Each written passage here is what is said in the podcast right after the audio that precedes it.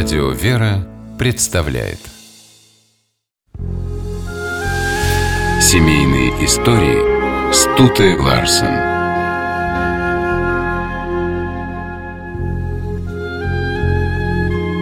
На Денискиных рассказах Виктора Драгунского выросло три поколения ребят. Книжку читает уже четвертое и будет читать пятое. Недаром же она постоянно переиздается. Может быть, секрет такой популярности в том, что ее главный герой не выдуманный, а самый настоящий, и писатель знал о нем все, до мельчайших подробностей. Ведь хороший отец всегда в курсе дел своего сына. А Дениска был списан с Дениски, только не Кораблева, а Драгунского. Когда в семье Драгунских родился сын, его назвали Денисом. Была середина 20 века, и это имя встречалось тогда редко. Знакомые Виктора удивлялись и говорили, как странно, Витя Драгунский назвал своего сына то ли Денис, то ли Герасим. Да и в школе мальчика поначалу называли то Трофимом, то Кузьмой. Но после выхода Денискиных рассказов в стране не было имени популярнее. Этого Виктор Драгунский предположить не мог.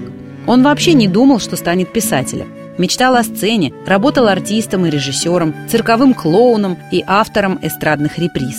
Потом стал писать фильетоны, а уж потом и детские рассказы. Как все гениальное, это получилось просто. Драгунский приехал на дачу, сел работать и через неделю прочел жене и сыну серию первых Денискиных рассказов. В них было точное описание жизни семьи. И квартира, и соседи, и ребята, друзья Дениса. Драгунскому-младшему нравились рассказы. Он гордился тем, что его папа – детский писатель. Но фраза «Смотри, смотри, вон тот самый Дениска» преследовала героя этих рассказов с юности. Сравнение утомляло. Денис считал, что он и без книжки кое-что из себя представляет. И объяснял знакомым, что люди в рассказах реальные, а все происходящее с ними – блестящая выдумка его отца. Что он, Денис, никогда не выплескивал манную кашу из окна на голову прохожему и в девочку на шаре не влюблялся. Зато, читая папины рассказы и усваивая уроки, которые в них были заложены, сын и сам становился лучше. Сегодня Денису Викторовичу, который тоже стал писателем, приятно, когда о нем вспоминают в связи с Денискиными рассказами. Он даже хочет написать книжку «50 лет с Дениской на шее». Они очень дружили, отец и сын. Денис помнит всего два случая, когда папа его наказал. Один раз за нежелание надевать шарф, а второй за двойку.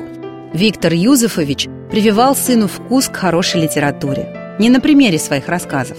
Хотя Денис был их первым слушателем и до сих пор помнит вечера, когда он забирался в кресло, а папа читал так, как только он один умел. Отец рассказывал ему о Пастернаке, о Пушкине.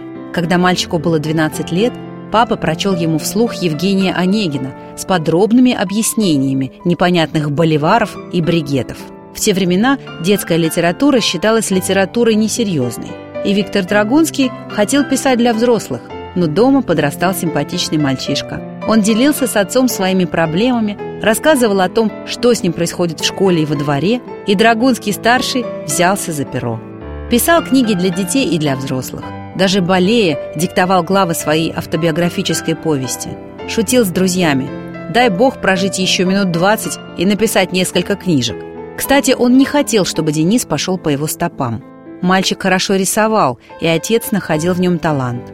Но, как говорит сам Денис, талант кончился. Виктор Юзефович огорчался.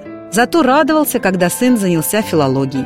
В университете Денис изучал древнегреческий и латынь, а потом, так же как отец, долго искал себя.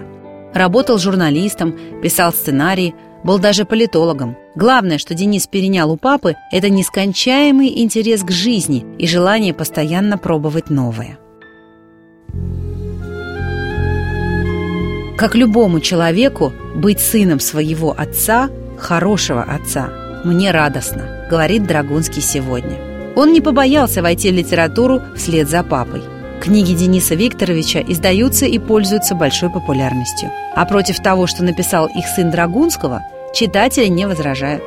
Им, выросшим на книгах его отца, приятно, что в литературном полку прибыло хороших писателей с фамилией Драгунский. Семейные истории –